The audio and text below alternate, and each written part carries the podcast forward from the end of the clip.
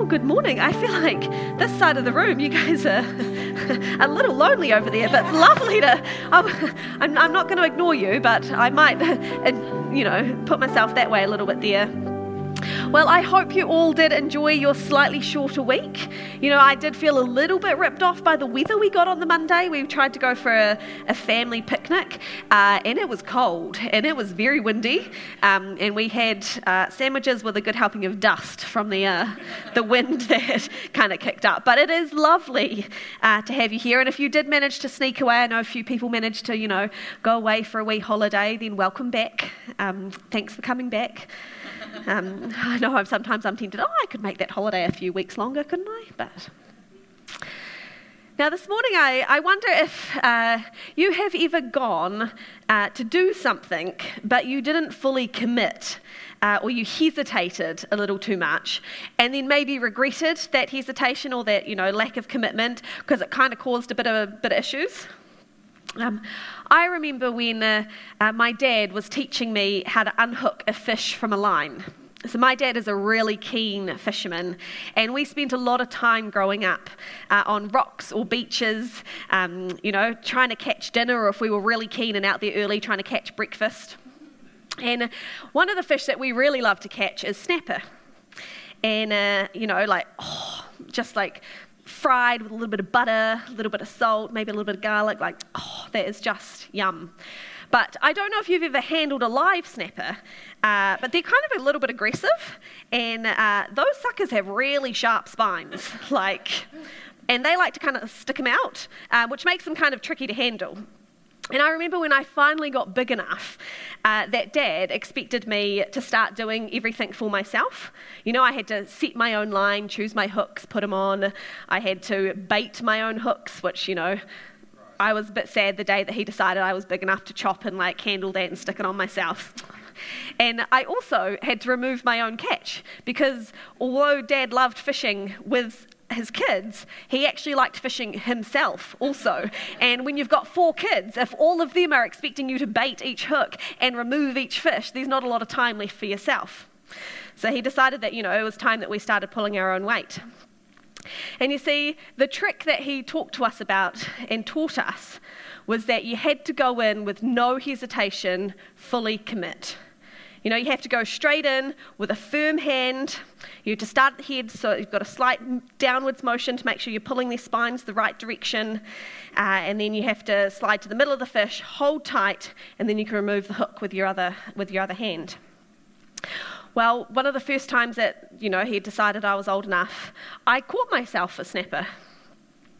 And he said, off you go. And I was like, okay. I was like, just commit. You can do it. Don't go half-hearted. You know, it'll have time to get you with its spines. So I took a deep breath, and just as I was about to go for it, it kind of flopped, and I hesitated, and what would you know, a bloody finger later, and my dad took the fish off the hook for me and said, we'll try again later. And I had a slight fear of snapper. But there you go. I did learn, and I did successfully get it some other times. But you see, there are some things in life that require full commitment if they're going to actually work. Some of you may not know that I am actually also a qualified gymnastics coach. Gymnastics is one of my other passions. And when I lived in Nelson, I coached both recreational and competitive gymnasts. And in a gymnastics context, we talk about that if you aren't ready to actually go for a skill and fully commit to it, that's when it actually gets dangerous. That's when you're most likely to get hurt. So if you're not actually going to try fully for something, you're better not to attempt it at all. And I've kind of been thinking about this a lot, this idea of commitment and hesitation recently, and particularly how that might look in context to what we've been talking about at the moment here at church. You know, last week Ange brought a powerful word about throwing off our grave clothes, how we've been raised to life through Jesus, but many of us may still be going around living with our grave clothes still on and not actually stepping into the full freedom which God has intended for us to live in.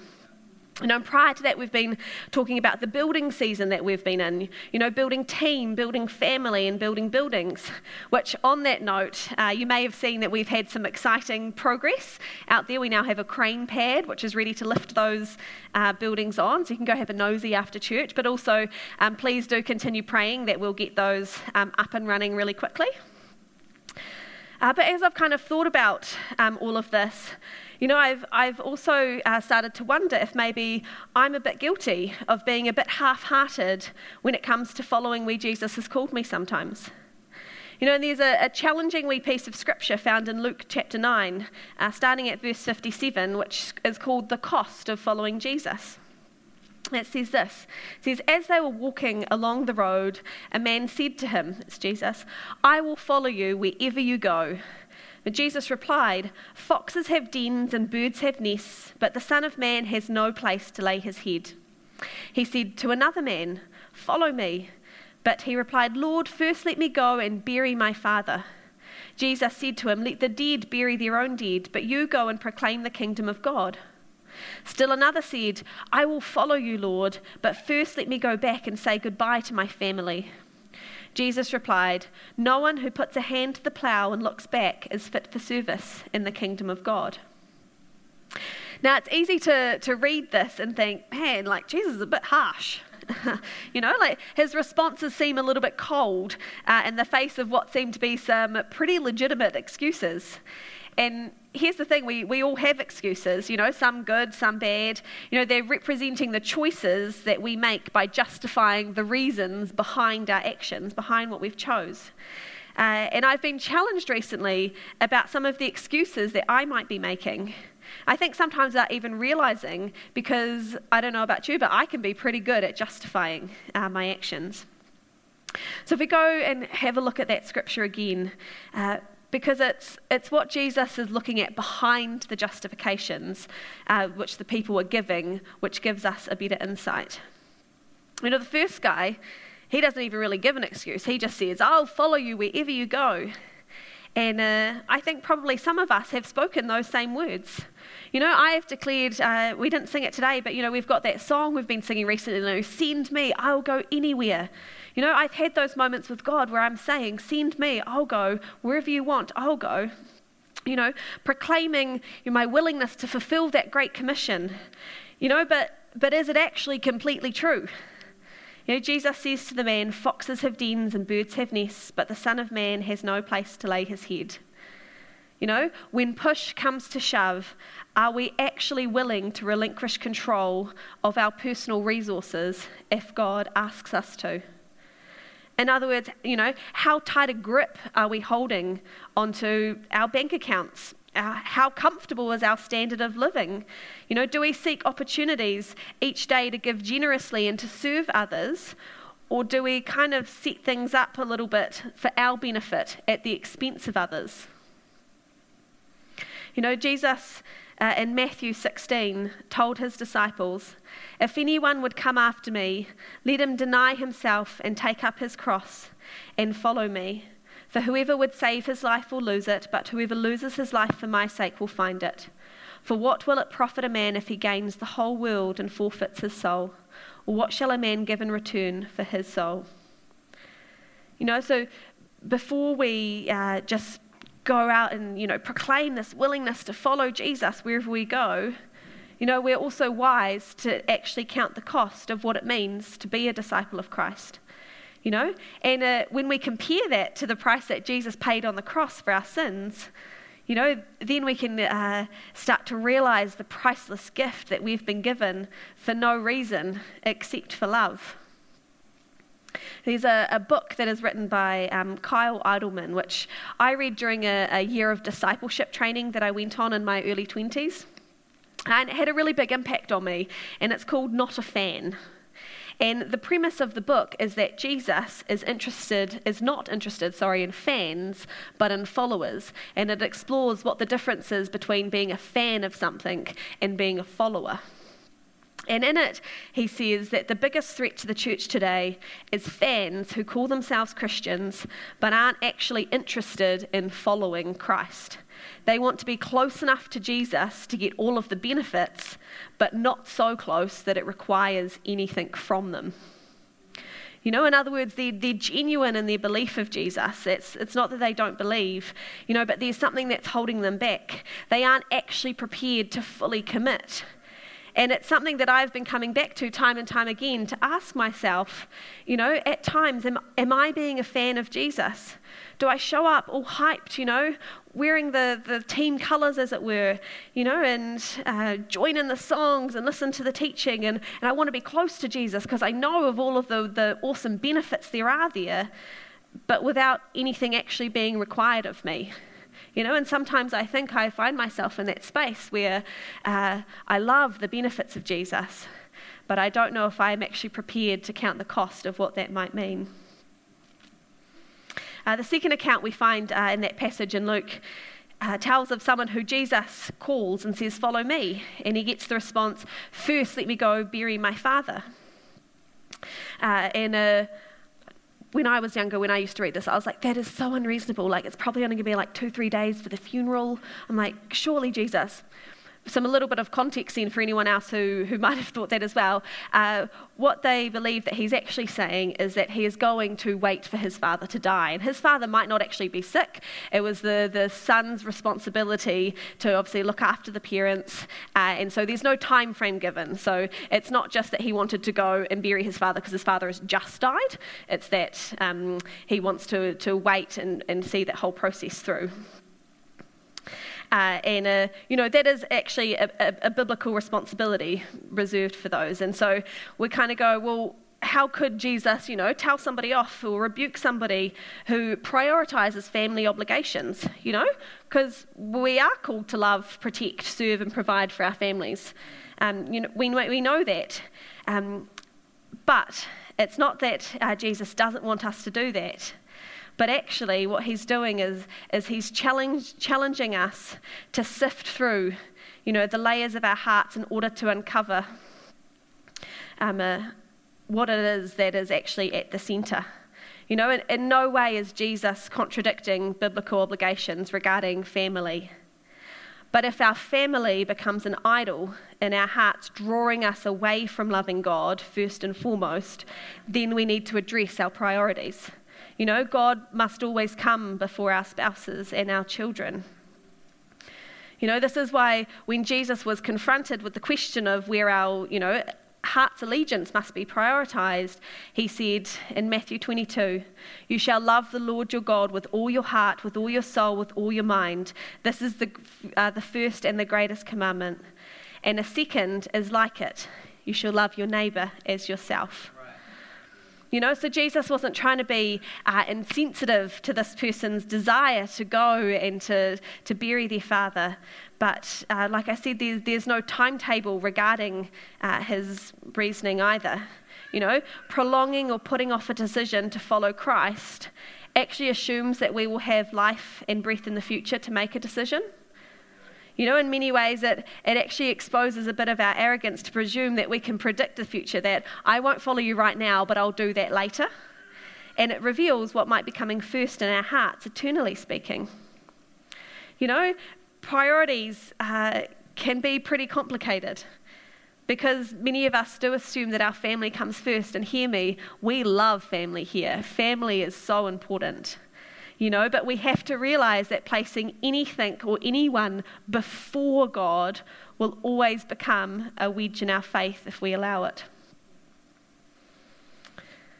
The final follower talked about in Luke presents a different angle regarding excuses, and I wonder if it's one that we might struggle with a lot and not really realize it.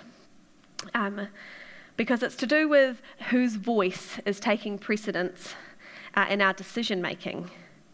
You know, because the request, it seems reasonable. I will follow you, Lord, but first let me say farewell to those at my home. You know, so it seems like this man's, you know, his commitment is firm. He's going to follow Jesus. He just needs a few moments to go back to his family and his friends to say goodbye to them. you know. And I think potentially what Jesus is actually confronting is this man's hesitation, you know, in prioritizing his command. You know, possibly Jesus knows that the more time that this man has sort of essentially to reconsider his decision, the more likely he will abandon his decision altogether due to the influence of those around him who might not share his beliefs or understand his rationale or approve of his decision. You know, because if we think of it logically, what is the likelihood that the man's father and wife or mother and children don't try and talk him out of leaving, or at least challenge his decision in order to kind of make him reconsider? You know, that Jesus said to him, "No one who puts his hand to the plough and looks back is fit for the kingdom of God." So the thing about ploughing is that it is virtually impossible to plough a straight row, which is what you're aiming for, it's the most efficient way to do it, while looking backwards, because the plough has to be aligned with a target in focus to remain in track. And if you lose sight of that, the chances are you're going to go all over the place. You know, and the likelihood that we might be tempted to compromise our commitment to Jesus if those we love don't support or approve our decision is probable, you know? So, you know, again, Jesus is not condemning family priorities or commitments. Rather, he's challenging our priorities if we allow anyone or anything to come before our commitment to love and serve him. You know, it's a matter of trust. We need to decide whose voice it is that we prioritize the most to fulfill our needs. What Jesus is saying through these examples is not that we need to abandon our families, you know, but it is a reminder that there is a cost to following Jesus, you know, and it's going to require full commitment on our part. We can't have divided loyalties. We need to trust not in ourselves or our possessions or what we can do and our skills or our family and friends, but we need to put our trust wholly in God. You know, like Andrew was sharing last week, we may need to actually start really believing all the things that we say we believe about how Jesus is our Saviour, about how God is faithful and will meet all of our needs, how we can have full freedom through the redemption of sins. The people of Israel, they struggled with this as well. You know, I'm sure many of you might be familiar with the story of Moses and how he led the people out of Israel, led the people of Israel out of slavery in Egypt. You know, God showed up in powerful and mighty ways to rescue his people there. You know, he led them through the Red Sea. There was plagues. There was all these signs and wonders. And as they went through, they were then to be led to the Promised Land. You know, so what happened was Moses sent out some spies to go and scout the land that they were then going to, you know, it was promised that they would take possession of. But only Joshua and Caleb out of the 12 that were sent felt that the inhabitants of Canaan could actually be conquered as the Lord had promised. You know, the remaining spies, they spread fear and unbelief throughout the camp to the point that actually people considered returning to Egypt into their enslavement rather than trusting the Lord, despite what they had just witnessed and seen. You know, the countless miracles that God performed had on their behalf for their survival. It says in Numbers 14:2-4, "And all the people of Israel grumbled against Moses and Aaron. The whole congregation said to them, 'Would that we had died in the land of Egypt, or would that we had died in this wilderness. Why is the Lord bringing us into this land to fall by the sword? Our wives and our little ones will become a prey. Would it not be better for us to go back to Egypt?' And they said to one another, 'Let us choose a leader and go back to Egypt.'" You know, in a time where their faith was needed the most, Israel hesitated under the weight of uncertainty and fear, rather than embrace the freedom that God provides to those who trust in his name. You know, and because of that, the entire generation, except for Joshua and Caleb, never got to live in that promised land, never got to step into the land where they would be able to be free and to prosper and thrive that God had promised, where God had been leading them. And as I think about all of this again, I come back and I have to ask myself, am I actually living as a committed follower of Jesus?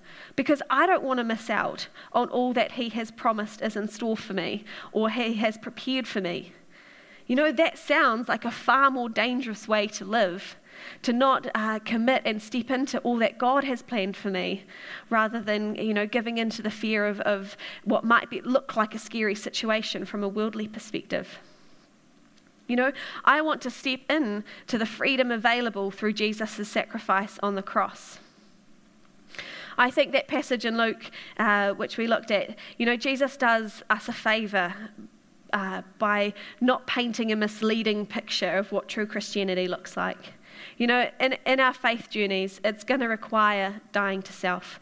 It's going to, we're going to need to serve and forgive others. There might be persecution and even ridicule that we're going to have to endure. But we know the eternal benefits outweigh all of this and the temporary fears and risks and personal sacrifices. What we have eternally is far greater.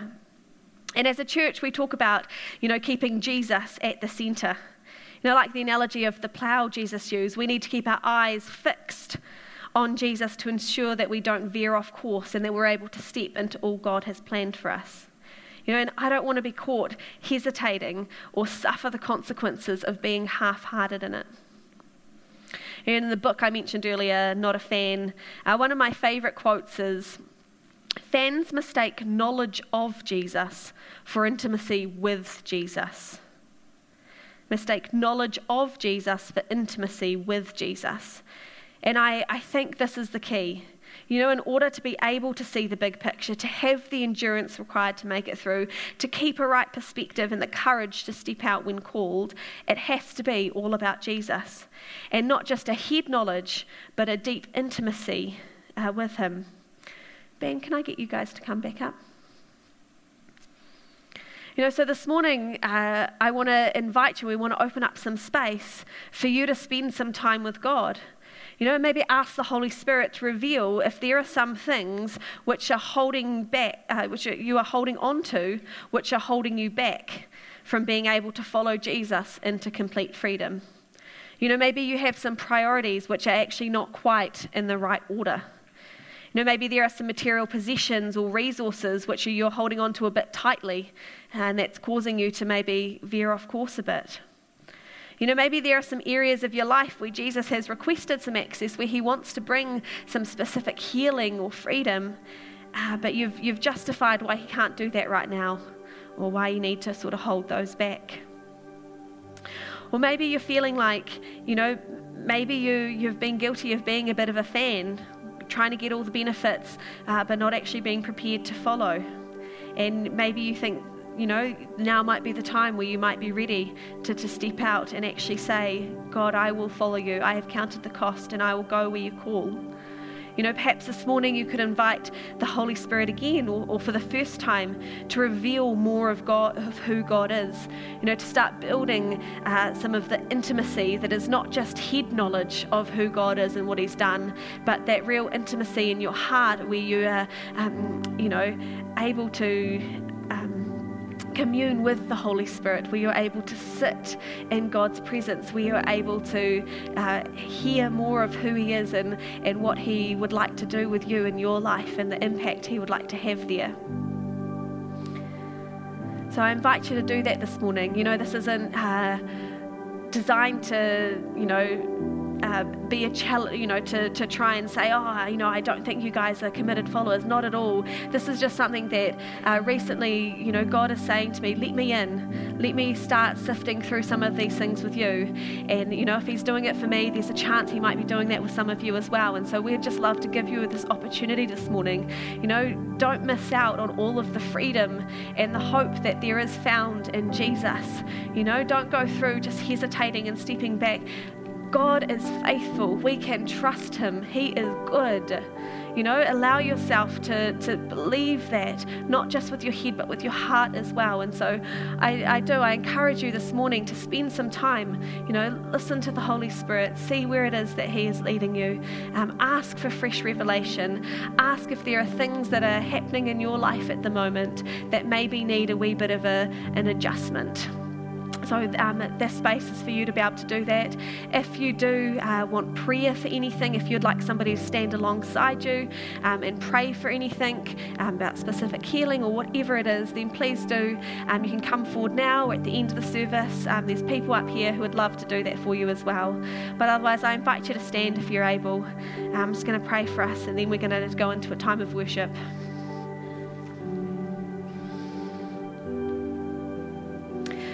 God, I'm so thankful that you don't just want a distant acquaintance relationship with us, Lord, but that you love each and every person in here deeply, and your desire is that they would walk in intimacy with you. Holy Spirit, I just pray right now that people would be able to hear your voice this morning. Lord, that you would examine us, Lord, that as we say that we want to follow you, Lord, that you would help that to be true, Lord, in the deepest parts of us, Lord, that anything that is holding us back, that you would help us to release that, Lord, that you would bring freedom, that you would bring healing, that you would bring illumination to areas that maybe are still a little bit in the darkness, Lord, that by the power of your Spirit, that there would be freedom in this place this morning because of what Jesus has done, because we are able to stand in the redemption that was bought for us on the cross. And so, Lord, we say we want to follow you, we want to commit, and Lord, we just ask that you would help us with that.